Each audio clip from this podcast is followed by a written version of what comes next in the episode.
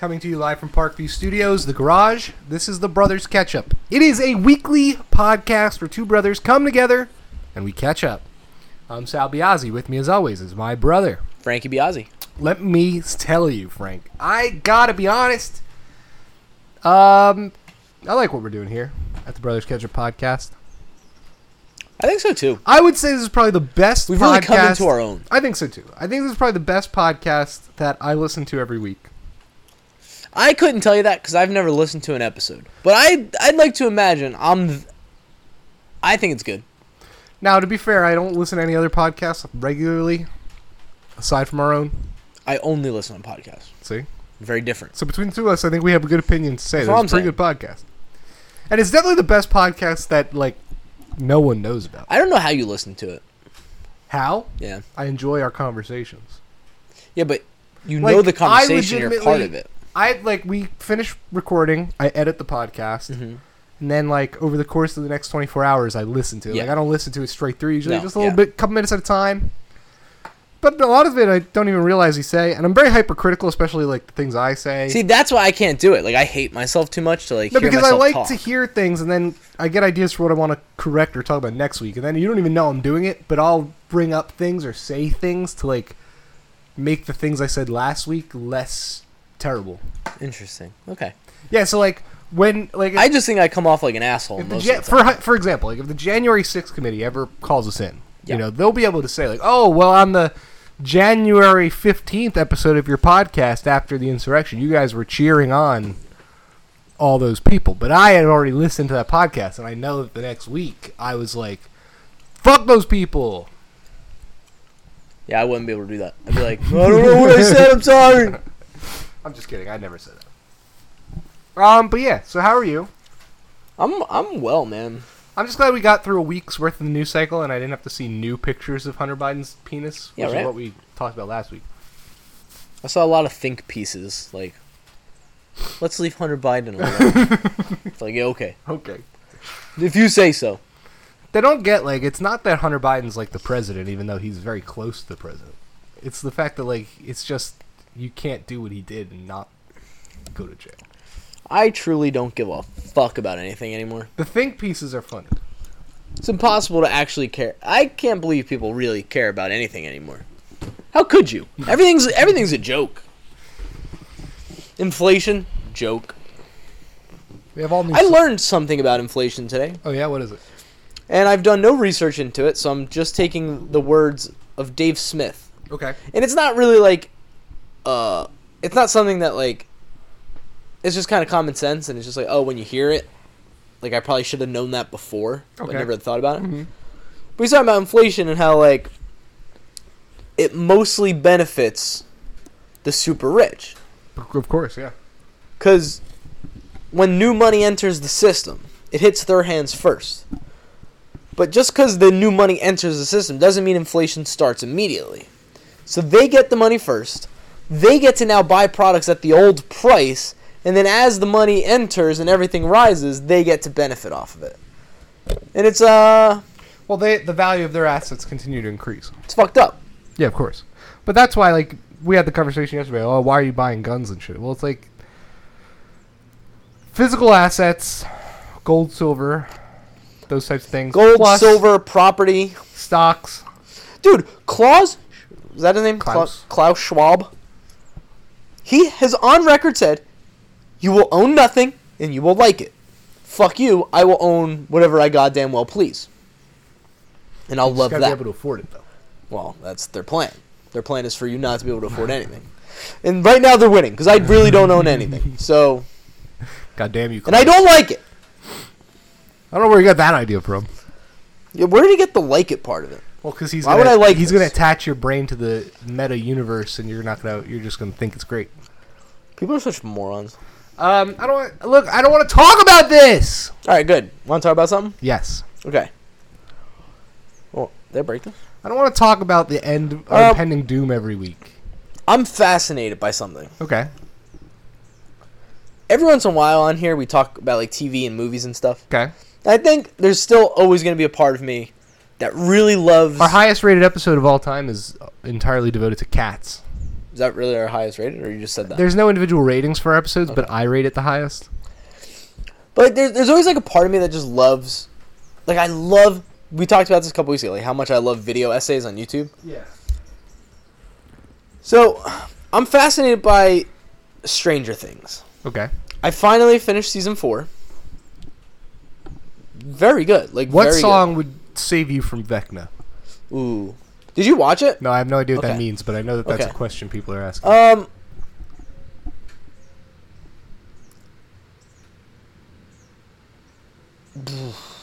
I think it's gonna be "Lifestyles of the Rich and the Famous" by Good Charlotte.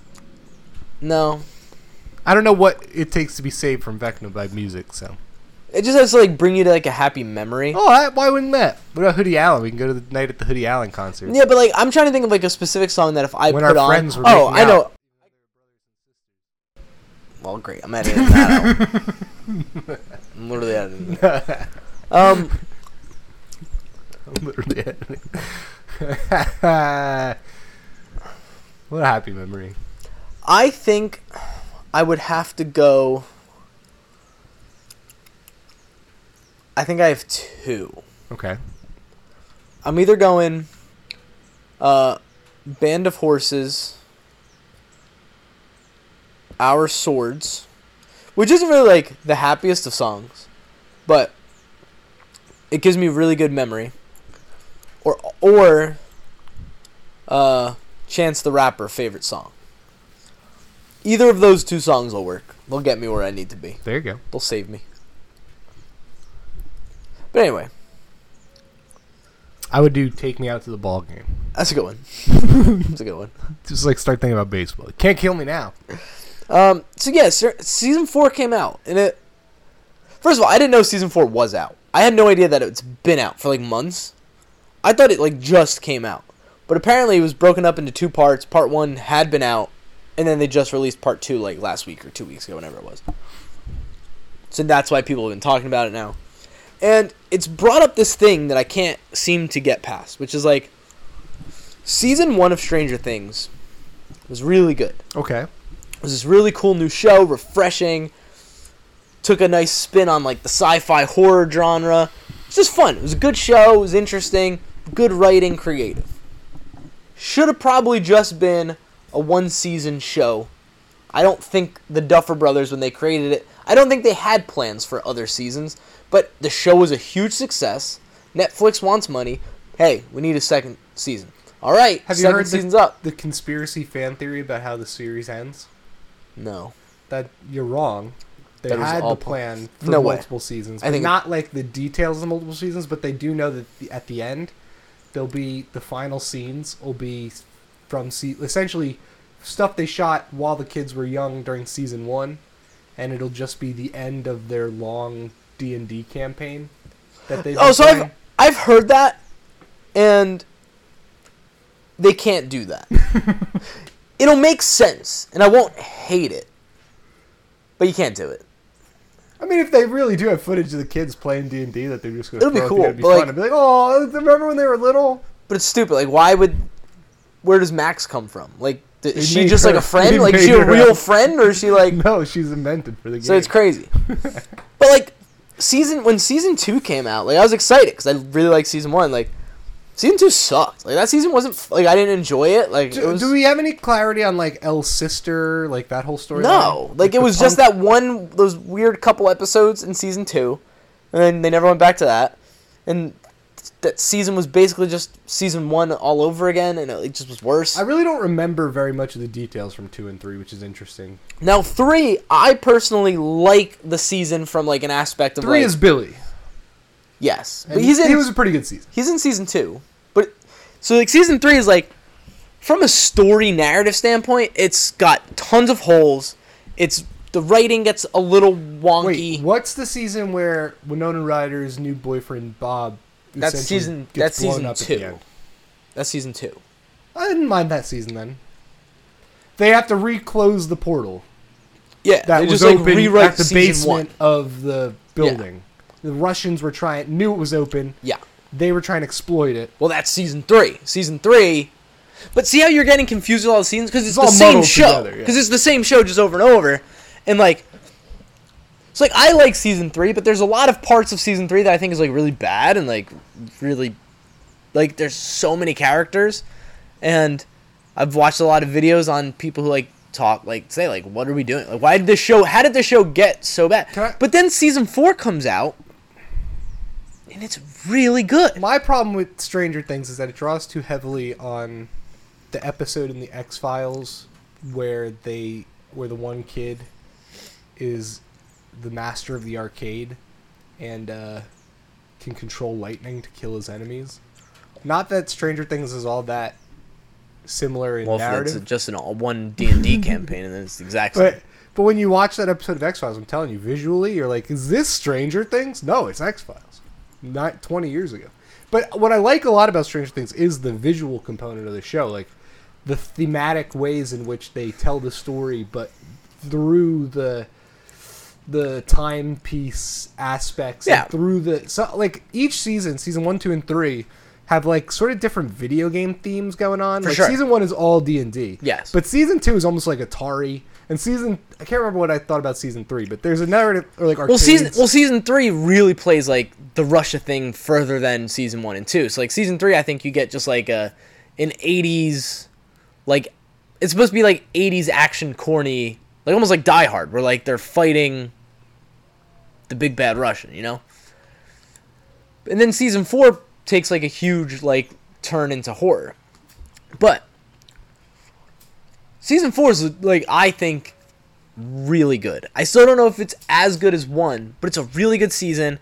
All of a sudden, it completely kind of changes the story and it kind of starts tying everything together. And I think that's like all retcon. Like, I don't think that was planned, but I think it kind of has fallen into place and they can do it. But it's lead, led me to this question, which is like, it's a four season show where two seasons, pretty bad reviews, with two seasons that have really good reviews. Is it considered a great show at this point? Or does it have to do the last season well? no, it's one of the better shows that's currently airing, but I don't think it's like a it's It's not a not in great, the right? running for like a great show. But what if season five is like another strong season? It I think then- I think then it could might- get itself in the conversation, but it's I don't think it'll ever be like it's not gonna be The Sopranos or something. Like it's gonna be But it its just own thing. it's weird. Like I just don't know many shows that like had such a strong start, I don't know. Think about like the Daredevil show. middled, and then like all of a sudden found its footing again. I don't think it was. I don't think season two and three were that bad. Where it's like, where the, I think that's kind of the era in television we are, where this is like a, s- the f- it's like maybe the first streaming service show that you can put in the category of some of the great TV shows. You know, like it, it separates itself in that way, but I still don't know. Like it's not gonna ever be, in my opinion, like considered some groundbreaking best television of all time. But I think it's a different category. Like it's probably gonna be like could be one of the best streaming shows so far. I think it is already. So there's a lot of room for it to make itself to put itself head and shoulders above other things in its category, which is like shows in this era of television where things come out in big blocks of entertainment that you consume in binge sprees and the stories reflect that and I think that's Yeah. more what it is. Plus the budget that Netflix have been able to throw at it compared to like a lot of their other streaming shows like because Netflix likes to throw a lot of money at a lot of different things, but then like move that money around. Like it doesn't commit Yeah. to a lot of ideas long term. But it's the first show that kind of made Netflix do that. Maybe not the first. Not the like, first, the biggest name. it was, like, maybe? probably. like the biggest one. So in I mean, those, Stranger Things is huge. yeah, in those regards, like Stranger Things is, you have to give it that kind of credit. Like it's as good as it's ever been on Netflix. So how come how come you haven't watched season four? Uh, Are you gonna watch it, or are you just kind of like it just is really hard for you. me to want to watch uh, new things. seems like a problem? Like, I'd rather just like watch my YouTube videos. Like, if, like for example, the baby went to bed last night, and I was in the living room for like four hours. You're just without- not on your phone watching different shit. yeah, Yeah. and I didn't put But- on a show. I think that right there though probably scares the shit out of like creators. I mean, in, it's like, good. Like I have no, traditional I have no, and like I was an entertainment type person. Like I like shows Yeah. for a long time and like movies and stuff. But like nowadays, I'll put on a movie still every once in a while. Well, I look at it like I don't. I used to love movies. I don't really watch a ton of movies anymore, and I don't even watch a ton of shows. I just watch the few shows that I know I like. Look, I have to prepare myself for the coming con for the coming conflicts. I can't be watering down my brain with No, see, I think- propaganda. I think that's why you need to get off. I think you need to get back into stuff. I think I'm you're. into, I'm into plenty of stuff. No, I think you spend too much time preparing. Yeah, I think you got to worry I think about your own less shit. prepared. I've been playing guitar more. That's good. I've been playing more disc golf. I come in here and and Have you? I feel like you haven't been playing. well, I haven't gotten out to the course because I haven't had time. But I mean, I just come in here and We I gotta, we gotta get out there. I putt. You gotta I get on the links. out in the front yard. Can you call a disc golf course the links? I don't know. But what I'm saying is like I just don't have room in my life to like sit down and binge watch 10 hours of TV. I'd rather do other things most of the time. But you don't have to binge watch, binge watch it. But if I but just to put it on to watch one episode, like I have to sit down and I want to be watching just that show. Like it's Yeah. never what I want to do. Like I'd rather That's fair. watch baseball or put on Tucker or go outside and want to walk, water my lawn, you know, all the other things that I have to do. And then when the time comes where it's like, okay, the options are going to be like I could watch a TV show or I could play a little bit of Nintendo before I go to bed or those things like usually I don't choose to start the new television show. I did it with um Severance and like I watched that and like once I started like I wanted to get to the end of it. But then when I got to the end of it, it's not like I was like, all right, now what do I want to watch? It was like, all right, that's over. So like, Interesting. Eh, hey, teach each their own, I guess. I don't know. So like, I am, I do like Stranger Things, and I will probably watch it at some point, but I just don't have any rush to do it. Sometimes, like Squid Games, I watch that. I haven't watched Squid Game. I watched the first two episodes, and everyone talked about how good that show was. It's pretty good. Couldn't be that good. I got two episodes in and went, nah, I don't have any desire to finish this. It's like, I don't like. I, I have we talked about that? Did we talk about that when it was I on? think so when it first came out. I feel like there was something weird going on with the. You talked about like Propaganda Yeah, yeah, yeah, yeah. It's exactly what you said. It was like a soft disclosure show. Yeah, like this is really happening. Was like, hey, by the way, uh, when you find out about this, We've remember been- Squid Games? We've been doing this, just so you're all aware. It's like you know you like murder porn, so you liked it when it was a TV show. You don't like it when it's real. Do you think there's anything weird behind true crime? Like the show True Crime, No, no, just like the genre. the hard on that people have for true crime these days. I think it's indicative of the psychological damage we've done to like, especially young women, but just young people in general. It's mostly women, dude. Yeah. Why do young women love true crime? It's not that they love true crime; it's that they they live their lives in fear. So, because you live your life in fear, you want you. They're constantly worried about rape and murder. Which is why I think women love SVU. Yeah. I think they like believing in a system with justice. They want to know that there are people out there protecting them Yeah. from being raped and murdered by the Yeah. scary things. What they don't want to have to, un, what they don't want to have to. That it's on- you're like, on your Things own. are so bad here that the scary things are actually no. There's no one in control of the scary things, and the less control people have of the scary things, the more scary things are coming. Like, in reality, the people who you watch these true crime shows to like give yourself the closure of these unsolved mysteries and like a lot of them are just fascinating. Like murders are interesting. What it takes for someone to like To do that, snap yeah. and to do something or like to cover up their tracks and who can get away with it and who can't. So it's interesting. Like i like forensic files too. But the obsession comes from this idea that like you can have control over it and then like you maybe maybe i should give them a little more credit and be like like okay maybe it's not like they want someone else to be in control of it. Maybe it feels like they're informing themselves like giving themselves something they can look for to help protect themselves and like understanding what happened to other people. But i think that's part of it. I think our just cult it's just another sign that our culture when is like, um obsessed with violence and death. if I was a dictator and like a fascist dictator where I was like just banning shit and making things whatever I wanted, I think I would ban true crime. no i think it's good. That's a good So- genre. I when I was doing my therapy for my anxiety a couple Yeah. years ago, you think it gives you anxiety?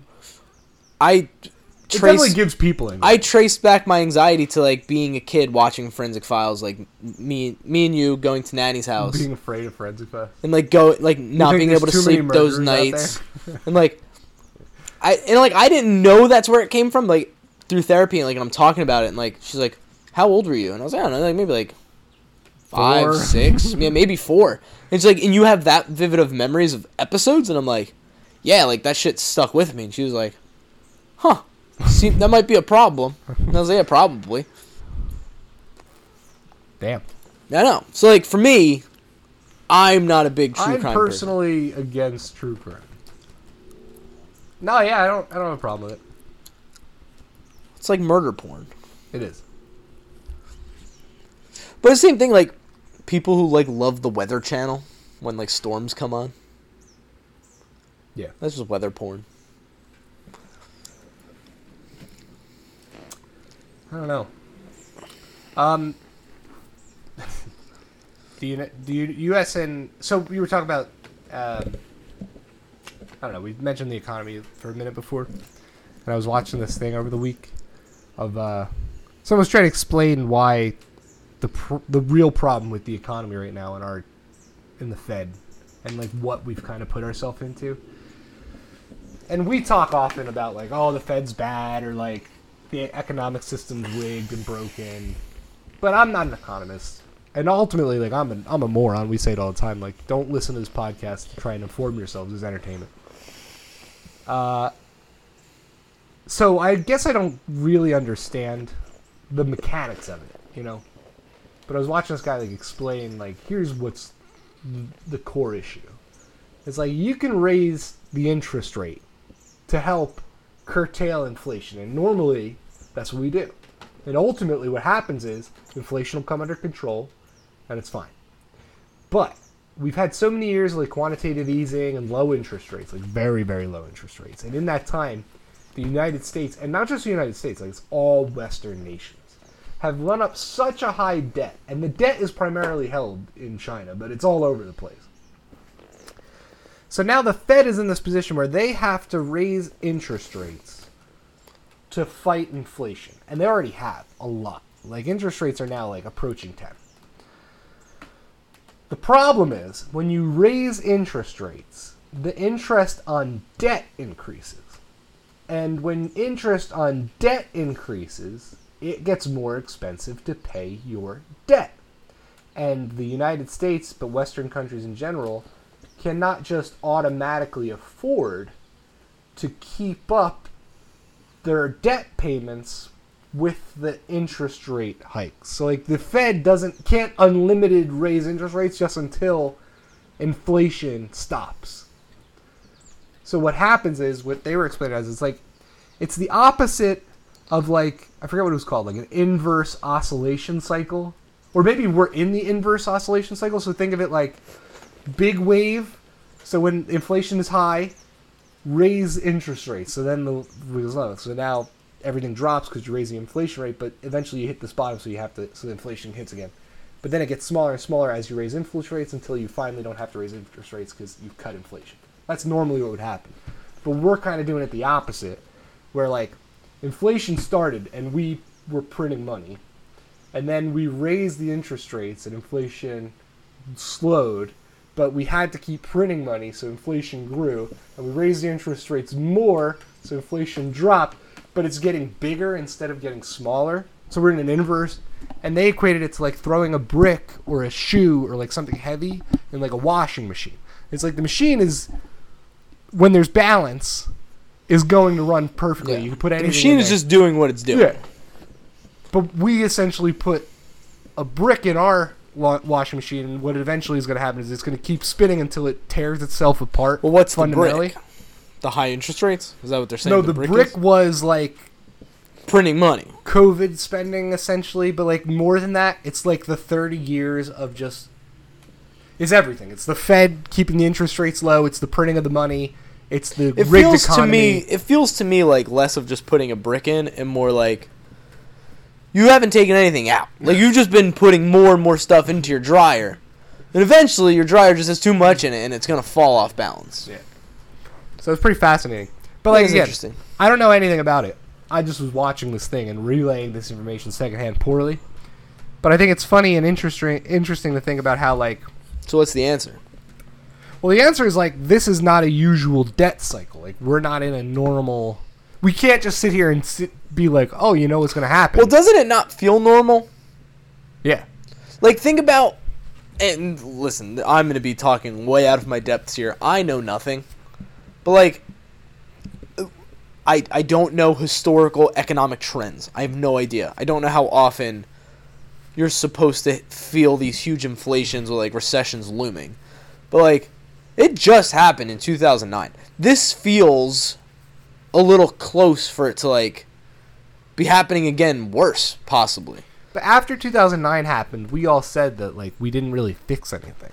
You know, we knew that there was going to be a bigger crash, and what's eventually going to happen, I think, when we zoom out with a bigger, big enough perspective, is 2009 to 2022 are going to be one event instead of like many Multiple. different events. You know. Could be. So I mean, like, I just don't like nothing about this feels normal, and I don't know if like maybe I just think that though because to me Well, they were nothing has felt real Yeah. since like 2016. So it's like 2012. so it's like well, if you lie about the presidency, if you lie about this, that, everything else, like. I'm like, what? Why should I believe If we're Anything all run about the serial economy. killing Yeah, like, pedophiles, it's, like, all it's all just kind of like like whatever. It almost just feels like to bring it back to like D and D. It almost feels like they're the they're running the game. They're the the master. changing they're the, the game rules doesn't master. matter. So like, but I I don't have a choice. Like I'm I have to play the game. I don't want to play I'm the game. stuck in the stable. But I, I'm playing the game. So unfortunately, every time they change the rules or make a new ad- uh, addition, I just like okay, I'll figure it out. I guess. Thanks. Thanks there. Klaus. Um Yeah. The economic self destruction that we've kind of watched is uh, bizarre. But all of it, I mean all of it, like from COVID to everything. and it happened so fast. like the whole like all the have you seen any of the data of um like excess deaths in the world? Have you heard any Yeah, talk about that? yeah. We've been talking. We've we're listening to it. I said on the podcast a couple weeks ago about that guy, that scientist who's like There's predicting seven- yeah, the seven 700, 700 million. Well, there's like all this. inf- There's all these people in the UK who are saying like there's thirteen thousand.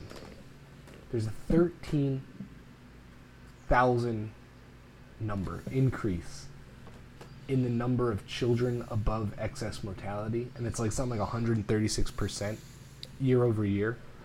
And there's no excuse for it. Like, it's not COVID, and they're just calling it like medical death syndrome. And it's like if you suggest that, maybe the vaccine program.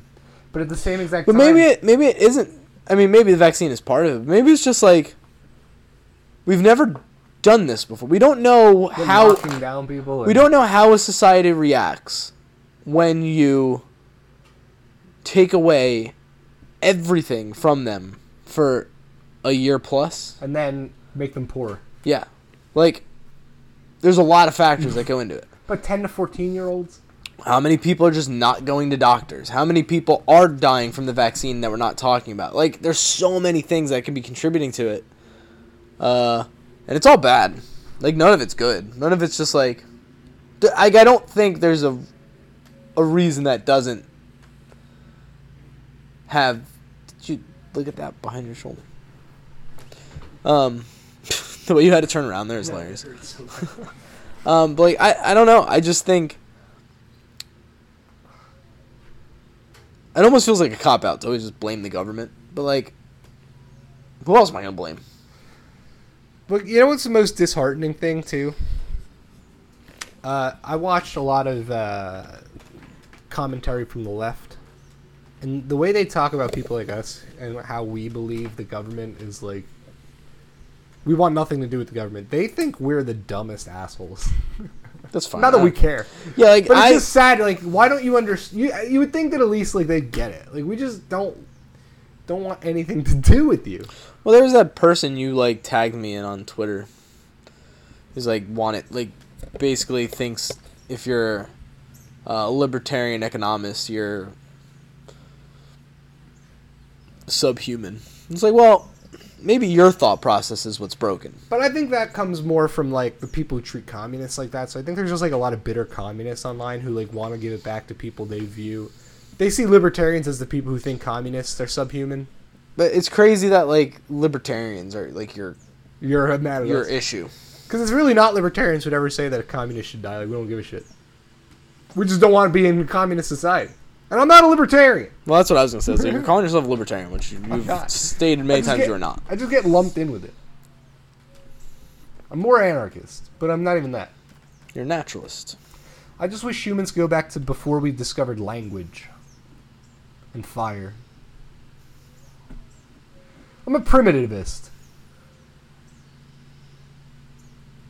Do you think?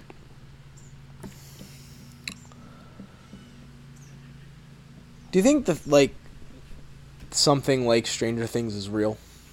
Like, is there a laboratory out there that's like trying to get kids to hone their superpowers? Are you asking me if I think that that's real?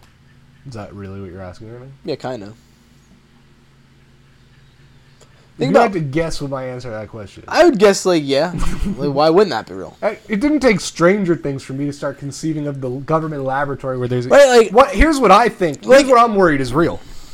I'm worried that there are generations, and in like maybe the millions, of people, human beings, that have no birth certificates, that have no fingerprint records, that have no familial history at all. They're just literally like lab rats bred in underground laboratories in government facilities, and not just the United States government, just like government Everywhere, faci- yeah. facilities. I'm worried there are millions of people like that who don't even have names, who don't even have rights, who are being bred and interspliced with other species, like human animal hybrid type shit too. Like I believe that shit happens. So like, I'm um now sorry I asked the question. yeah, exactly. I don't want that answer. I didn't want that answer. You're like, do you think there are kids Because being my- experimented on? because my brain has never went there. now that's all I'm gonna be able to think of. Just like farms of people that are like they're people, but like they're lab kind of people. not people. Well, they do it with. We just know they do it with mice, chimps, dogs. Yeah, why wouldn't they do it with people? Think about what we know they do with dogs. The Fauci fucking fly think about face what we experiment. know. Think about what we know that they've done with people. And think about what we know what they do with kids, like the Epstein Island shit. They traffic them for sex. Why wouldn't science traffic them for experimentation? We have to end this podcast. I'm gonna, can't kill myself. And I don't mean like end this episode. I mean burn this computer. I don't want to come back here next week. I'm done. This is the last episode. We had a good run.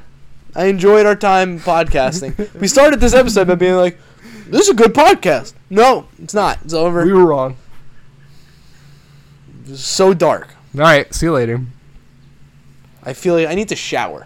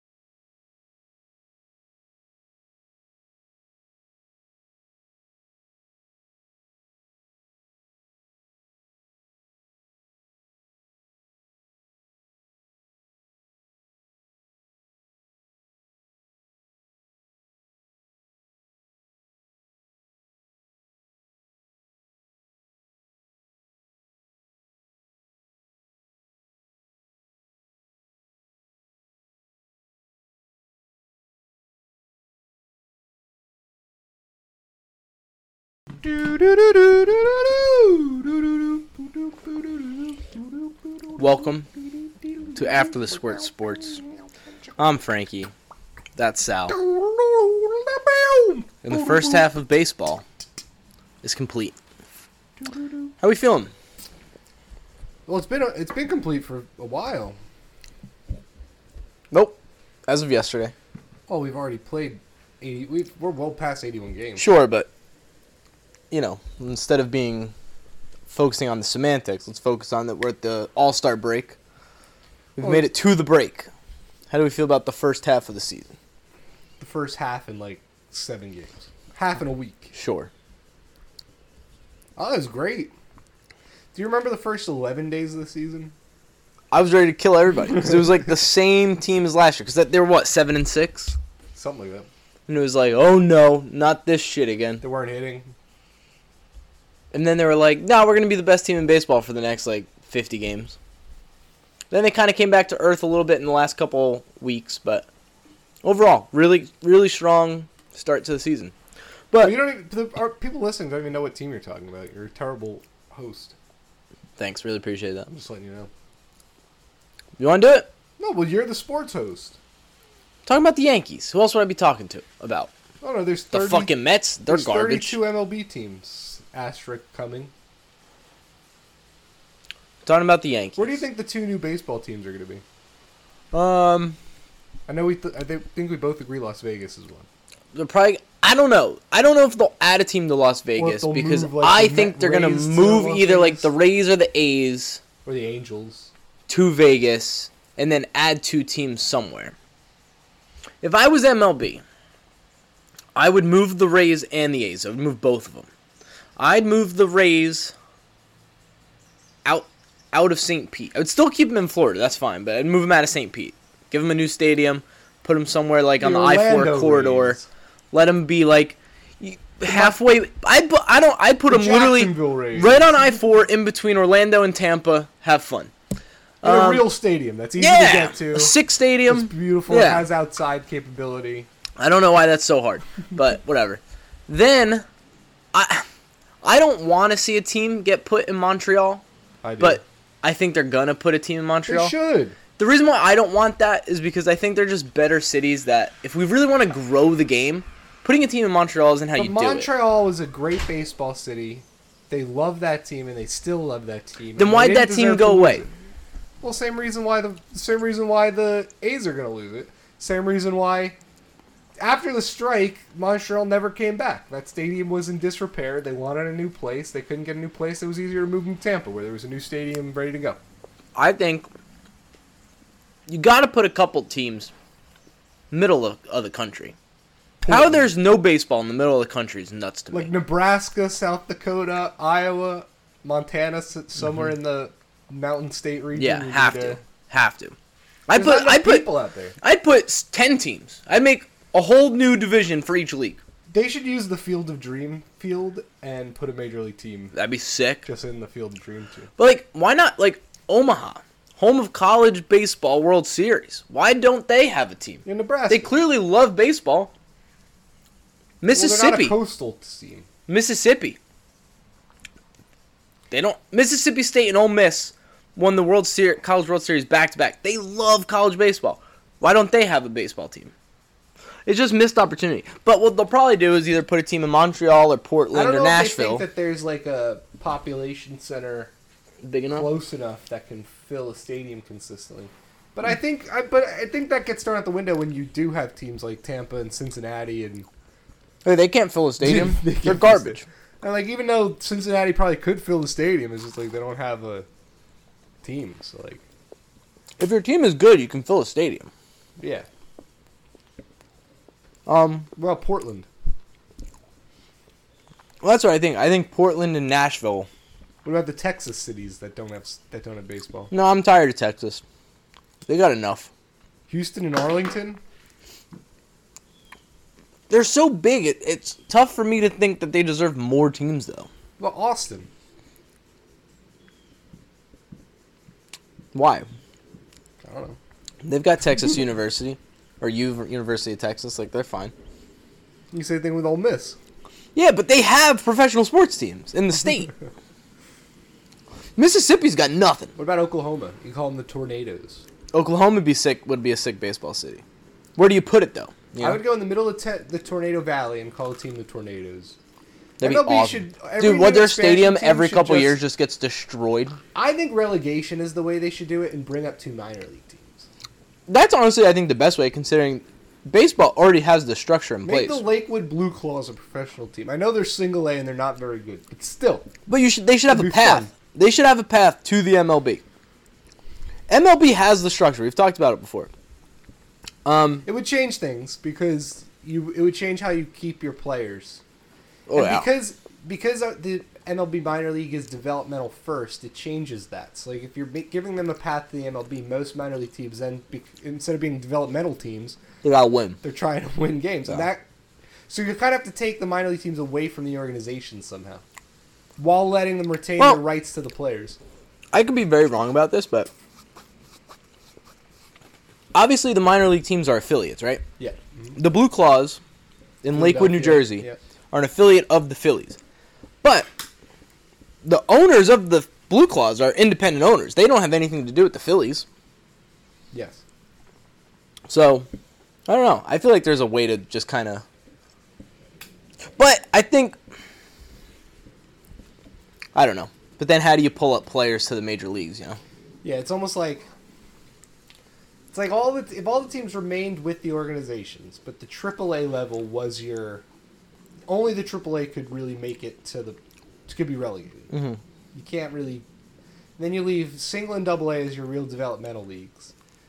But any player that you put on the AAA roster, and there should be incentive for like the major league team if your AAA team gets pulled up.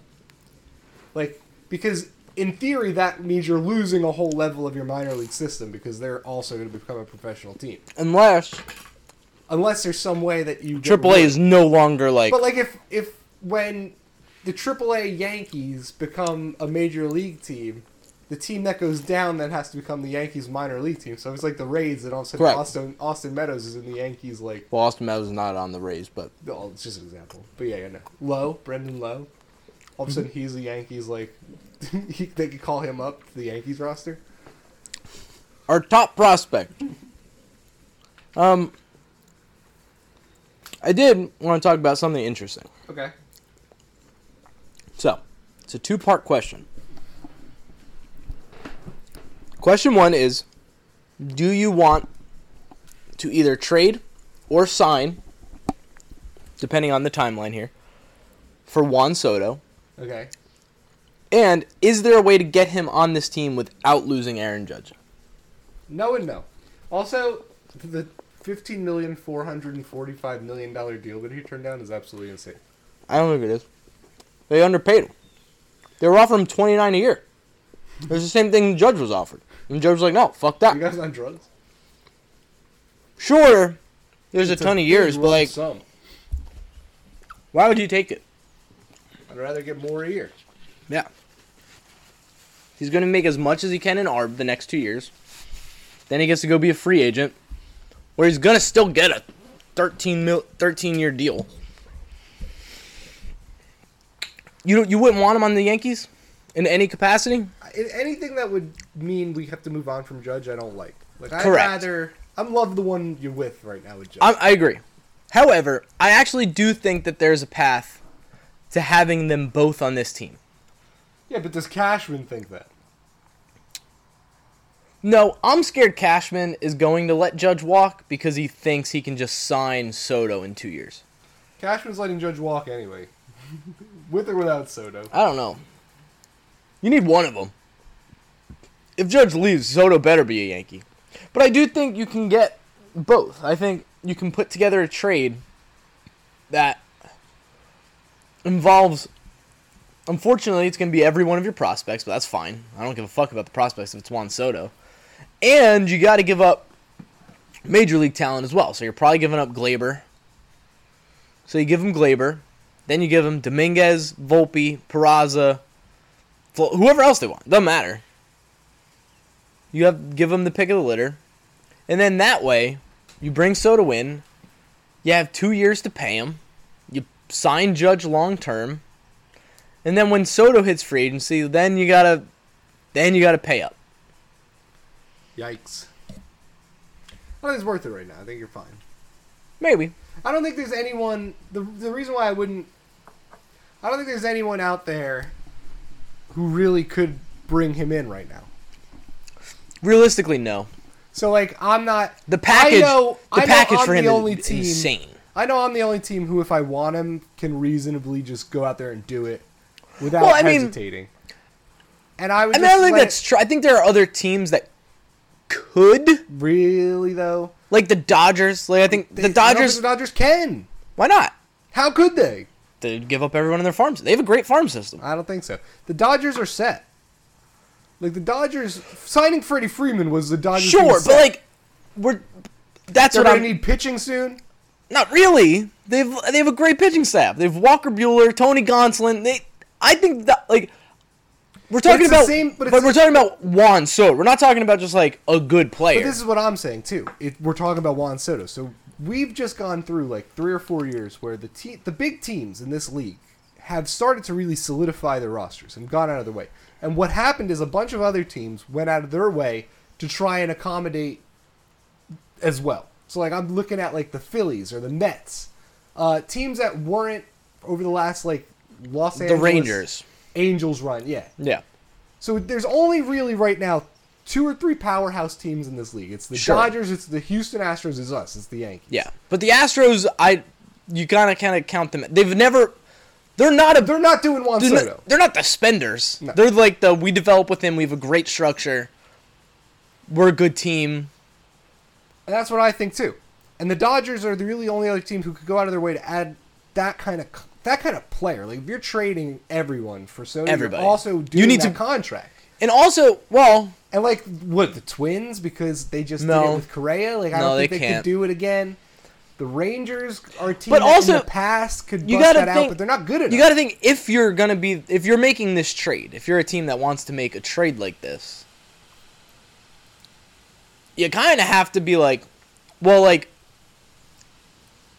this trade is to win now. Yeah. like you have to win with him and, then build around and then build around him for the next couple years. And there's not many teams in that kind of position. No, agree. Really, I only come to three. And you said the Dodgers. I think the Dodgers are definitely up there. But I don't think even that's really reasonable when you actually look at the roster.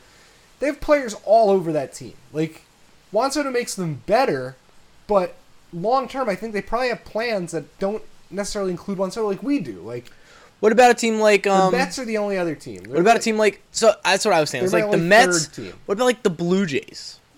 They've made a ton of. sense, they they've made a ton of moves. They're They've missing never, that. ever, ever, ever in their history shown that they could have that kind of contract. I also don't know their what their farm system looks like. I don't know if it's good. Yeah, well, I'm not even thinking about the trade. I'm just thinking about like if you're gonna get him in a trade. Let's say they could. Every team in the MLB is capable of trading for him. okay. You're only making that trade if you're going to then add him to your team with the contract that Soto wants long term. I don't think anyone's trading for the two years.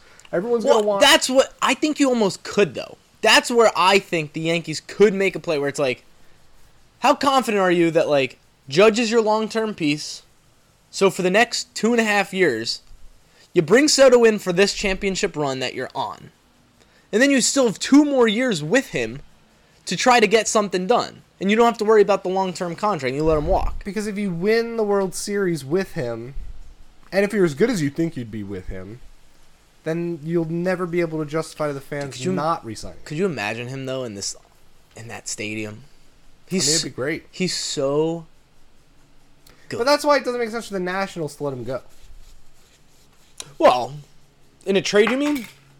Yeah, period. Yeah, I agree. The Nats are the best team for Soto. Um, not for Soto. I'm se- well, in terms of their roster complexion and capability of like keeping him on the team, like they have a bare bones roster right now. He's a young kid. Soto doesn't want to be on a bare bones roster though. He's already got a World Series. He wants to win. I would imagine. He's, I mean, Washington's a team that built you and developed you. They're He's saying- already he's already having a down year because of the fact that there's no one on that team and they can just walk him every bat. So the dude gets nothing to hit and just walks like three times a game. I mean, that's not that's not necessarily going to change if you're It changes other if- than the Yankees or the Dodgers. Well, that's what I'm saying. It changes if he's a Yankee. I mean, how many teams every year trade for a big guy and still suck. Like it's not it's not a guarantee you're going to be good. It has to be one of those teams that I'm talking about, like that are in the next level. So if I'm Soto, I'm looking at it and I'm saying, look, I'll just see, I'll let it play out. But if I'm the Correct. Nationals, all I'm saying is like, why would we let him go? Like what? I don't know if the Nationals really. a poorly run team. I don't know if the Nationals really want him. You just don't think they think that they can bring him back? I mean, I think they can. Anyone can if you if the dollar amount's there. But like, I don't necessarily think the the Nationals want to. I You don't know know, what they want to do then.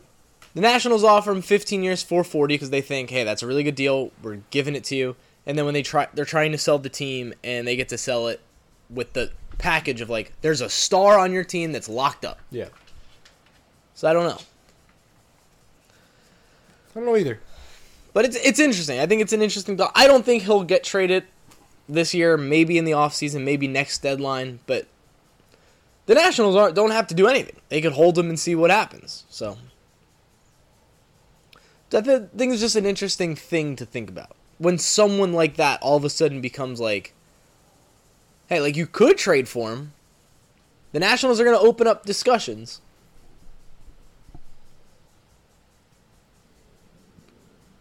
Does he scare you if he winds up on the Red Sox? Him and Devers back to back. Yeah, I just don't think. Maybe. I mean, the Red Sox could. That's something that they could do. Like, at least it's in their track record where they could go out and make that kind of splash. But I don't think the Red Sox. Like, the Red Sox are kind of an interesting roster right now, too. Like, They have no pitching. no pitching. Yeah, like, what do you do with. Who are you trading to I don't know. I have no idea what their farm system is like. I think their farm system is like middle, middle of the pack. I don't think it's like top. So like, that's the then- other thing. Like, you're gonna give up. Like, it's You're not. giving up your future. It's also You're not- Soto your future. So, like, if you bring Soto in there, like, where's Soto going to play? But it's also probably part of your now too. Like, I don't think you can trade for Soto with just prospects. Like, I think you're giving up someone on your team already. I don't even like even if you're the Dodgers, you're probably giving up someone who's on your team currently who's helping you be who you are. And that's always a tough ask. Hmm. Yeah, I don't know. I don't know where he goes. I don't think he gets traded this season. I don't think so either. I think it's too hard. Agree. If he does, and that's like the opposite. Like I would say, if he does, it's probably gonna be the Mets because the Mets are fucking crazy. But But they're not gonna trade him in division to the Mets. The Yankees do need an outfielder. That's an outfielder. That is an impact bat. It changes it changes your team drastically. Yeah, but you don't need to go to Soto Correct. to Correct. improve this. Team You don't to need the to. point where you're like a World Series. You don't need to. Is there a package you could put together? Like, you give. I like Gleyber. Gleyber's having a good year, but you give up Gleyber. You give up a Dominguez and then a Volpe or a Peraza and then whatever else. You have to keep one. If you can somehow keep one, and give them whatever else they want. Now, because you, you're kind of clogged with the I- DJ look, I- IKF I thing know anyway. you love Soto, but I just don't think like that. Like that doesn't just. It doesn't drive me crazy. Like I don't. Think, no, I agree. I just I just think you're inviting. You're doing. I feel like, but this is how I felt when the Stanton thing happened. It's like finding When- a roach in your kitchen and burning the house down. after 2017, I started dreaming of like, hey, what if the Yankees traded for Stanton? And no one, everyone thought that was crazy, and then they did it. And it hasn't worked really. What do you He's mean it hasn't worked? He's been pretty good, but it's like, what do we have to show for it? Not much. Well, that's not the fault of Stanton. Stanton has carried this team in the postseason the past two years. But we said it a million times. Like, is he the reason why we didn't get Harper? Would the roster have been better the last few years if it was Judge Harper back to back? But that's it. That's Cashman being a cheapo. All I'm saying You can't like, tell me we did, we couldn't have Harper and Stanton. some of the reasons why the Yankees are so much better than we expected this year is not because of the big names they brought in, but rather because of the balance on this roster and like what is being what's coming out of players that were underrated by other teams. So like instead of just blowing your load on a player that you have to pay five hundred million dollars to and give up your whole farm system, get the marginal improvement over Joey Gallo in left field, or do some, bring someone in who's giving you something that you players- don't have on the roster But right now. here's the Instead players you another, brought like, in. Triple A bat. But the players they brought in haven't really been good. Like IKF hasn't been good. Josh Donaldson's been pretty much terrible. Joey Gallo, But that, I is- agree. That's what I'm saying. So like they've But made those moves. But those moves are the moves that they're like selling you on what the team's good. But that's not why the team is good. no, Okay. why is the team good? For a lot of reasons, but mostly it's a lot of the pitching staff, a lot of the just a lot of the It's also Balance, Judge. they've cut down it's on Judge being an MVP. sure. It's Gleyber returning to form. And you're the one sitting here saying we should trade Gleyber for so- for Soto. Well, I mean, it's not even a. I would trade Gleyber in a heartbeat for Soto. Are you kidding me? I see. I wouldn't because again, I don't think that. I just don't think that Gleyber's not even net- half the player Soto. the is. net benefit is more than just like Soto statistics on your team. I just don't think it's. I don't think it's going to be like that. So I'd rather, like, I would honestly rather see what we could do over Gallo or over Hicks to move them to a fourth outfield position. But I'm looking for someone who's like maybe going to bat towards the bottom of the uh, lineup and just not be a black hole down there. Which realistically, if everyone stays healthy, that's all you need. Benintendi is great. And then he could bat the top of the lineup. That'd be cool. Good defense, little speed. I mean, that's probably where they're gonna go. I mean, something like that's good. Good, lot of on base, lot And honestly, contact. you're right. I mean, that's what this team needs. The team does not need Juan Soto in any way. Is Juan Soto much better? yes, th- but that's what I'm saying. Like, so Like you're giving up your entire farm system for him, sure, and I don't want to do that. I don't care about the farm system. N- Not a single one of our prospects is ever going to turn into Juan Soto. If if the Nationals call up Jasson Dominguez at age 21, and we're gonna let Soto walk, and Judge might not get re-signed, and Well- we've lost the entire farm system, you're gonna feel like you're gonna regret it. Well, that's why, like, if you're a cashman, that's why you don't make the move because, like, it's too risky. Because, like, if you bring in Soto and you're like, well, we're just bringing him for the next two years, and we're gonna win some a championship or two. Well, then you better sign Judge, and if Judge walks and Soto walks, Then you're fucked. and you gave up your prospect, I agree. Like, then you're. So I mean, And you're in a position where like this is the guy who didn't sign Harper and Machado. Like if he wanted to go out and blow his entire load on Soto, yeah. he could have had three years already with like the best roster baseball's ever seen.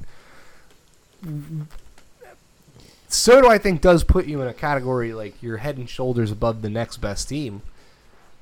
But you're still going to need to answer like a lot of questions on your pitching staff, a lot of questions in your bullpen, a lot of questions in your infield. So like you're just like not going to be able to address those issues. Can we trade IKF straight up for Juan Soto? I'd do that. but like the value of Hicks at seven million dollars and Soto at thirty-five million dollars. But you're not paying Soto thirty-five million dollars right now. Okay, You will in two years. but you're not. Maybe. You you're not might yet. have to. Okay. You it's probably forty-five. To be honest, I don't care. I'll pay Soto forty-five. I'll pay Judge forty. With inflation, I could spend all house money. There's no rules that says we can't spend all of the money. George Steinbrenner would have Juan Soto in pinstripe. Hold on, mom's calling. You want to answer? Sure. Hey, mom. Hey, What's up? do you think you could come over for five minutes? When? As soon as you can? What do you need? The dresser and the drawers. Um, we're recording our podcast. Well, later would be okay. Mm, all right, I'll call you right back. All right, bye. Bye. All right. The fuck? Why are you calling her again? It was an accident. That's it for that for the Squared Sport. All right, we'll talk later.